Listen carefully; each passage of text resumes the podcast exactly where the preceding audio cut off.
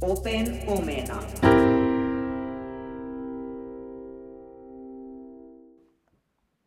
Hip hei ja trallallei. Sehän on jälleen kuukauden viimeinen perjantai ja täällä päin se tarkoittaa vain yhtä asiaa. Eli Open omenaa, täällä ollaan taas. Tervetuloa mukaan ja matkaan. Jos olet täällä ensimmäistä kertaa, niin kerron, että tämä on Open omena. Äänessä olen minä, Marja Pylkäs, peruskoulun kielten opettaja. Ja ää, tässä podcastissa niin höpöttelen työhyvinvointiin ja työpahoinvointiin liittyvistä asioista. Ja tänä päivänä puhutaan riittämisestä, siitä mikä riittää, mikä ei riitä, mi- mistä tietää, että joku riittää ja millä tasolla. Eikö olekin hieno homma se? Tällä alustuksella eiköhän lähdetä sitten.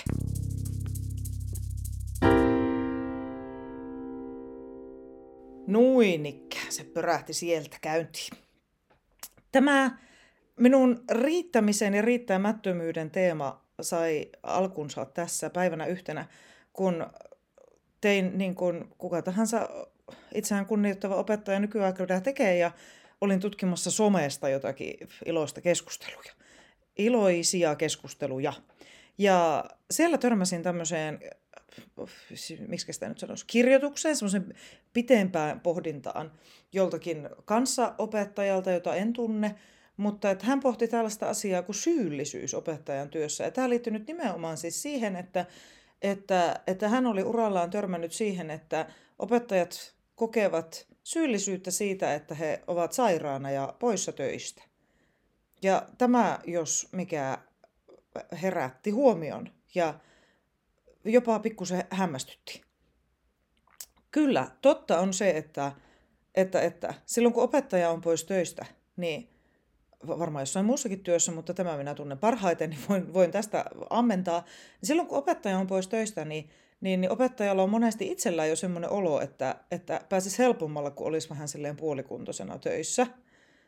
Mutta että sen lisäksi, että, että siitä sairastamisesta monesti itsekin koen, että siitä tulee ikään kuin sille lisää stressiä ja lisää, lisää työtä, lisää hommaa, sijaisen perehdyttämistä ja, ja, ja, ja sitten niin kuin ikään kuin kiinni ottamista sitten jälkikäteen, niin, niin sen lisäksi tässä mainittiin nyt semmoinen minulle ehkä pikkasen tuntematon teema, että opettaja kokisi niin kuin syyllisyyttä siitä, että hän oli poissa ja sinä aikana ehkä opetus ei ollut joko ö, laadukasta tai sitten tuota, niin, tarpeeksi ikään kuin ohjelman mukaista.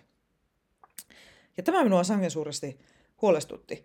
Minäkin olen ollut yhdessä semmoisessa työpaikassa aikanaan, jätetään se nimi nyt tässä sanomatta, mutta että siellä kun, kun mä aloitin työt, niin siellä sanottiin, että tänne on niin vaikea saada sijaisia, että, että, että täällä ei ole niin tapana sairastaa.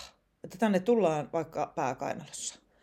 Ja nuorena opettajana tietenkin kuuntelin, että asia kunnossa ja näin tehdään. Ja näin teinkin pari kertaa, kunnes sitten en enää tehnyt.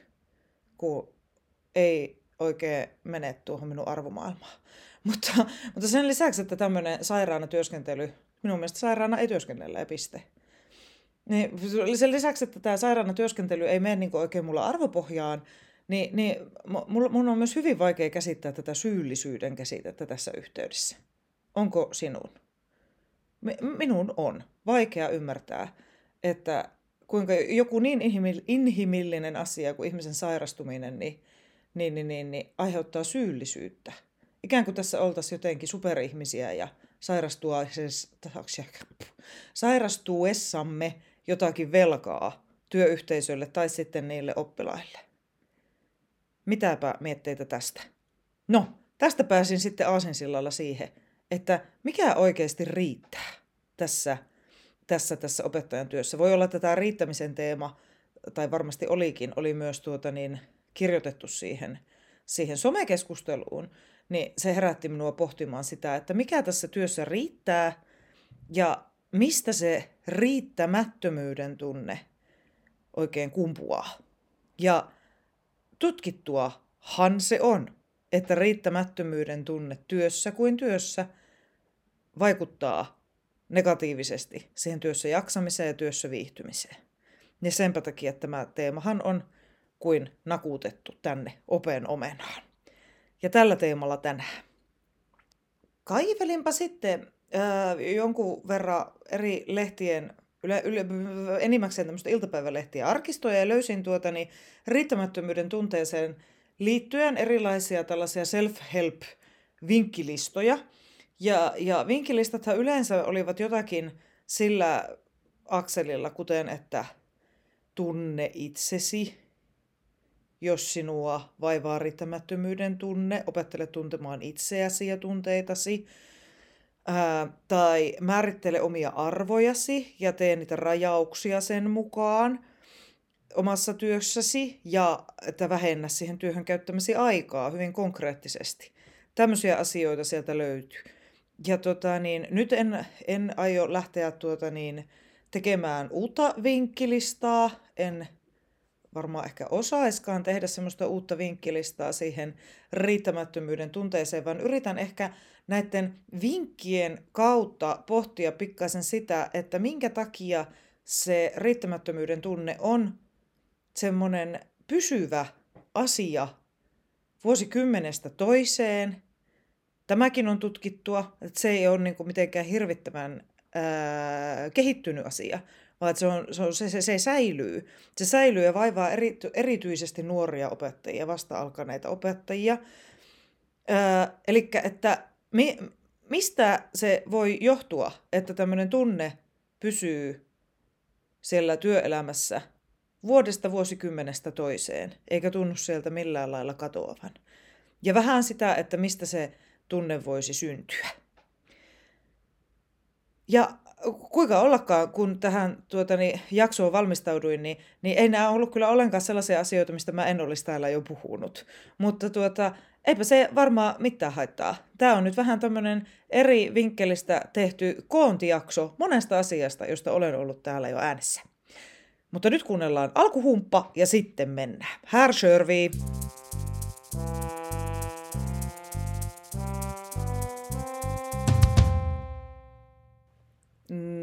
Niin, ja lähdetäänpä itse tutkiskelulla liikkeelle. Tämmöinen henkilö kuin Aurora Airaskorpi on vuonna 2020 julkaissut kirjan nimeltä, hetkinen, riittävän hyvä selviytymisopas työelämään. Ja tässä teoksessaan tämä Airaskorpi viestintäalalta on hän, ää, yrittäjä, ainakin nykypäivänä, hän käsittelee tuota noin niin omaa burnouttiaan ja omaa uupumistaan, joka on syntynyt hänen mukaansa siitä, kun hän on suhtautunut omaan itsensä ja omaan työntekonsa aika perfektionistisesti ja kokenut, että, että, että hän, ää, jos hän ei suoriudu omista työtehtävistään, niin hän ei saa lisää mielenkiintoisia työtehtäviä ja tällä tavalla ajautunut tämmöiseen kierteeseen. Toki tähän varmasti on nyt vaikuttanut moni muukin asia, eli ei ollut ihan noin yksinkertaisesta asiasta kysymys, mutta joka tapauksessa. Ää, Airaskorpi peräänkuuluttaa itse tutkimusta, itse ää, tuntemuksen merkitystä tässä riittämättömyyden tunteen käsittelyssä. Se, että, että ihminen tietää ja tiedostaa, että mitkä on vaikkapa omat arvot, mikä on minun linja – niin se auttaa rajaamaan niitä omia työtehtäviä ja tekemään selväksi ainakin itselle sitä, että mikä on ok ja mikä ei ole ok. Ja missä kohti pitäisi ikään kuin lyödä liinoja kiinni. Noin niin kuin esimerkiksi itse tuossa alussa sanoin, että, että minun mielestäni sairaana ei olla töissä. Ja piste. Tämä liittynee tähän itsetuntemukseen. Airaskorpi puhuu myös tästä huijarisyndroomasta, mistä minäkin olen puhunut joskus aikaisemmin. Eli siitä, että, että, että ihminen, jos hänellä pitkän ajan kuluessa kehittyy sellainen käsitys siitä, että minä en, minä en ole riittävän hyvää, riittävän osaavaa, riittävän taitavaa, riittävän nopea, notkea ja niin edelleen, niin, niin tulee sellainen käsitys itselle, että mä en selviä tästä työstä ja mä en osaa näitä työtehtäviä. Vaikka todellisuudessa asiahan voi olla aivan täysin toisin. Ja siitä sitten tulee semmoinen ikuinen kierre, että, että ihminen pelkää, että ihan minä hetkenä hyvässä mä paljastun, että mä oikeasti ole pätevä tekemään tätä työtä, enkä mä osaa, ja mut on valittu jostakin aivan käsittämättömästä syystä tähän työhön, vaikka ei olisi ollenkaan kysymys siitä, vaan se on aivan tuota niin ihmisen päässä oleva asia. Eli, eli, eli kun itse tiedät, että mitkä ne omat rajasi ovat ja mitä sinä haluat sillä työlläsi saavuttaa monella tasolla, noin niin kuin sen työn ja organisaation tasolla, missä ikinä työskenteletkään, mutta myös henkilökohtaisella tasolla, niin silloin on huomattavasti helpompaa tehdä niitä tarvittavia rajauksia tarvittavaan aikaan. Ja näin se kehä ei pääse välttämättä ollenkaan edes syntymään, saati sitten kasvamaan. Ja Airas Korpipa sanoo jotakin tosi mielenkiintoista. Hän nimittäin väittää, että silloin kun tämmöinen, tota, niin, äh, miten mä sanoisin, tällainen klikki syntyy henkilökohtaisen arvomaailman ja sitten vaikkapa työva- työpaikan arvomaailman välillä, eli esimerkiksi työntekijältä toivotaan jotakin sellaista käyttäytymistä, mikä ei ollenkaan niin kuin, tunnu luontevalta niin, niin, tai, tai oikealta, niin sittenpä Airiskorpi sanoo, että nainen uskoo, että ei itse riitä, mutta mies katsoo, että asiat työpaikalla eivät toimi. Ja minä viimeiseen asti tässä maailmassa tallustaessani, niin yritän aina välttää kaikkia tämmöisiä sukupuolijakoja, koska mä niihin ihan hirveästi usko. Mutta tota, niin, tätä, tämä nyt halusin nostaa tässä esille Joo, ehkä tätä voi miettiä, vaikka siellä jokainen omassa työyhteisössä ja omalla tahollaan pohdiskella, että, että, että jos meillä on joku ongelma, niin suhtautuuko miehet ja naiset siihen jotenkin eri tavalla? Vai olisiko olemassa ehkä jotain muuta jakoa, esimerkiksi vasta-alkajat tai kokeneet konkarit, suhtautuuko ne näihin asioihin eri tavalla? Löytääkö he ikään kuin eri, eri ö, aspekteja, joita syyttää siitä, että hommat ei toimi? Joo, tätä voi pohtia. Mutta ennen kaikkea on äärimmäisen tärkeää huomata, että se ei ole automaattisesti nyt siitä itsetuntemuksesta kiinni, tämä epäkohta, vaan että niitä epäkohtia voi olla myös ympäristössä. Ja väitän siis, että onkin. Se tässä on nyt huomioarvosta. Eikö niin? Lueskelin tämmöistä artikkelia kasvatuslehdestä, kolmas numero tältä vuodelta, eli uusin numero tältä vuodelta. kasvatusjulkaisua, tai mikä tämä artikkelikokoelma. Ja tuota, niin se, täällä on tämmöinen artikkeli kuin Riitänkö minä, osaanko auttaa opettajien huolia maahanmuuttotaustaisten oppilaiden opetuksessa, kirjoittaneet Jenni Alisaari, Mervi Kaukko ja Leena-Maria Heikola. Ja tässä Joo, on aika spesifi tämä, tämä tutkimuskysymys ja, ja konteksti. Eli tässä pohditaan maahanmuuttajaopettajien huolia omasta työstään. Mutta täällä, täällä, täällä kokoavassa yhteenvedossa, niin, niin täältä poimiskelin näitä asioita. Ja, ja täällä sanotaan, että ää, resurssit ja opettajien osaaminen ovat riittämättömiä ja rakenteet joustamattomia. Eli nyt ei ollutkaan kysymys itsetutkiskelusta, vaan oli kysymys siitä, että resurssit, en, ensinnäkin resurssit on riittämättömät ja siitä tulee riittämättömyyden tunnetta, mihin taas se yksittäinen opettaja ei siellä omalla työpaikalla voi ihan hirveästi vaikuttaa. Ja myös opettajan osaaminen on riittämättömällä tasolla, että hän pystyisi tässä tapauksessa maahanmuuttaja-opettaja, maahanmuuttajalapsien opettaja ja nuorien opettaja, niin pystyisi tekemään sitä työtään silleen, että hän kokisi, että hän osaa ja hän kykenee ja hän hallitsee tämän tilanteen, mikä sitten taas on tämmöinen koulutuspoliittinen kysymys. Ja sen lisäksi rakenteet ovat joustamattomia. Tämä voi kuinka monta kertaa minä olen puhunut siitä, että kuinka tota, niin joustamaton on koulusysteemi, kun kaikki uudistukset ja kaikki paineet tulee suoraan ylhäältä päin semmoisilta ihmisiltä, jotka ei ole välttämättä pistänyt käsiä saveen koskaan. Eli ei ollutkaan nyt ihan pelkästään itsetutkimuksesta kysymys ja itse tuntemuksesta kysymys. Siitä huolimatta väitän, että se itse tuntemus on oleellista tässäkin asiassa, näissä ongelmien tunnistamisessa, siksi, että osattaisiin erottaa se ongelma nyt irti omasta itsestä. Joo, totta kai. Ihmisellä voi olla myös, myös tota niin, itseen liittyviä, en mä halua sanoa ongelmia, asioita, teemoja, joita, joita, niin kuin, joita itse voi itsessään muuttaa ja sillä tavalla kehittyä työssä ja sillä tavalla kehittää sitä riittävyyden tunnetta. Mutta on myös tärkeää opetella erottamaan, että mikä liittyy minuun ja mikä ei. Ja nyt tuossa listasin äskettäin asioita, jotka ei todellakaan liity yksittäiseen opettajaan ja hänen ikään kuin pystyvyyteensä persoonana ja yksilönä. Niin tämän takia tämä itse tutkiskelu on hyvin oleellista. Ja sen lisäksi aion ainakin nyt jatkossa itse miettiä sitä, että kumpaanko leiriin minä kuulun, vai kuulunko kenties johonkin aivan täysin toiseen leiriin. Että kun tulee joku ongelma, niin ajattelenko mä sitä ikään kuin minun omana henkilökohtaisena ongelmanani, että tämä on, että, että jos minusta tuntuu, että mä en jossakin ole tarpeeksi kykenevää tai joku asia ei niin kuin minun kohdallani onnistu, mutta ehkä jonkun muun kohdalla onnistuu, niin ajattelenko mä, että se on niin kuin minun riittämättömyyttäni vai syytänkö järjestelmää? Tässä oli nyt ehkä vähän karkea jako. Mutta mieti sääkin. Ja jos, jos tämä herättää jotakin pohdintaa, niin kerro se minulle. Niin jutellaan sitten lisää. Mutta nyt me mennään eteenpäin.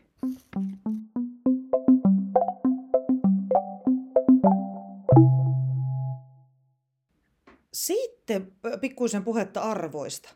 Arvot on semmoinen teema, josta olen tehnyt ihan oman jakson tätä opeomenaa. Kuuntele ihmeessä sekin. Mutta tuota, niin miten arvot liittyy tähän riittämättömyyden tunteeseen? No siihen tuossa vähän jo äsken viittasinkin. Eli siihen itse tutkimuksen ja itse tuntemukseen liittyy myös se, että sä opit ja opettelet tiedostamaan, että mitkä on semmoisia asioita, mitä minä arvostan tässä työssä.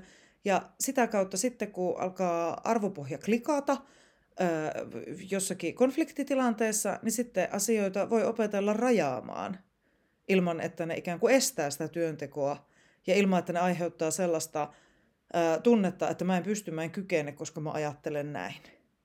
Ongelma tietenkin on nyt sitten siinä, että, että, että entäs jos ne arvot klikkaa oikein kovasti. Esimerkiksi, jos sulla on vaikka erittäin suuri ristiriita – siinä, että mitä sä ajattelet hyvästä johtamisesta. Minkälaista on vaikkapa hyvä johtaminen yrityksessä. Ja sitten joudutkin työskentelemään esimerkiksi katsomasi huonon johtamisen piirissä, joka ei välttämättä edes liity niin yhteen johtajaan, vaan se voi olla ö, systeemissä kiinni. Niin, niin, niin, niin, niin siinä väitän, että on aika vaikea työskennellä sellaisessa ympäristössä ainakaan kauhean pitkään. Onko sulla tällaisesta kokemusta?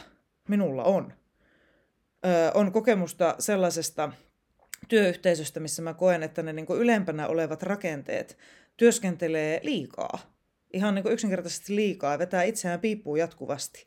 Ja mä en pidä siitä, mä en arvosta sitä itse ollenkaan että mun niin esimiehet ja heidän esimiehet, ja ehkä jopa heidän esimiehet, jos ollaan isossa organisaatiossa, niin työskentelevät jatkuvasti se niin oma jaksamisensa äärirajoilla.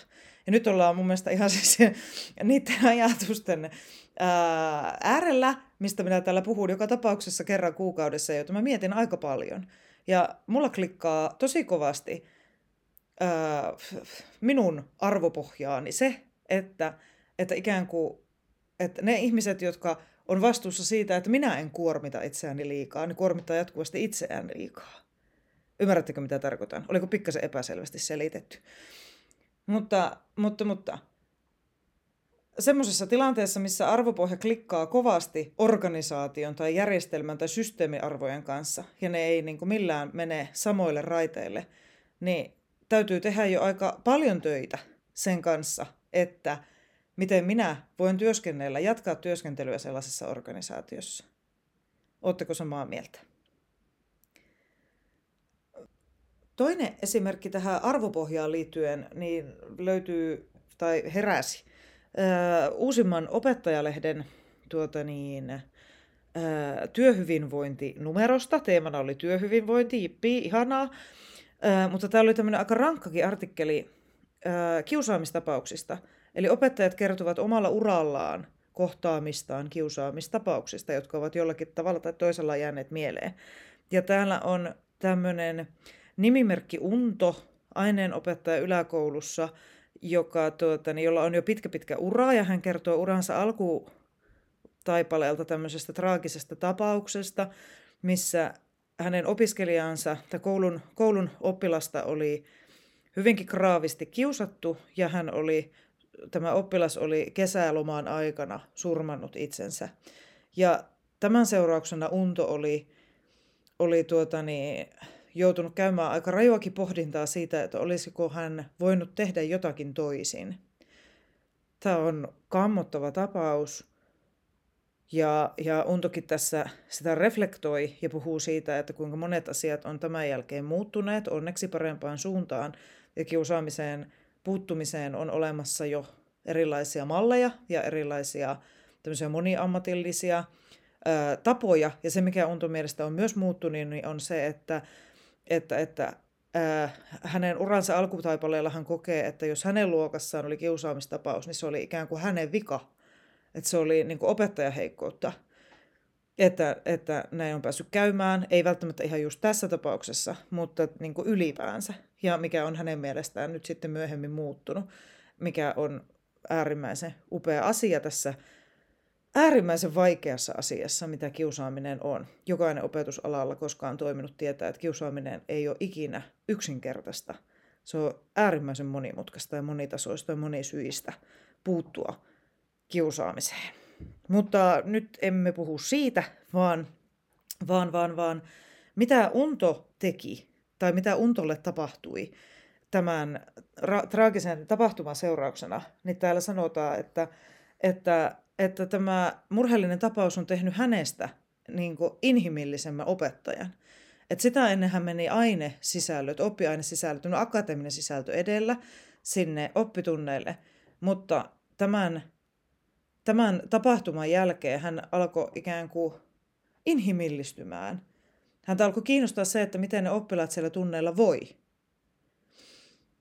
Ja kun puhuin nyt arvopohjasta ja siitä, että että ihmisen on hyvä tuntea opettajan tai työntekijä missä tahansa muullakin alalla, niin on hyvä tuntea itsensä mahdollisimman hyvin ja omat arvonsa mahdollisimman hyvin, niin ihan sitäkin varten, että sitten kun tapahtuu jotain, sen ei tarvitse missään nimessä olla mitään näinkin, tra- näinkään traagista, mitä Unto on kokenut, mutta tota, niin sitten kun tapahtuu jotain isompaa, joka ikään kuin vavisuttaa sitä sun uskoa siihen omaan tekemiseen, niin on varmasti helpompi myös lähteä niin kuin muuttamaan sitä arvopohjaa.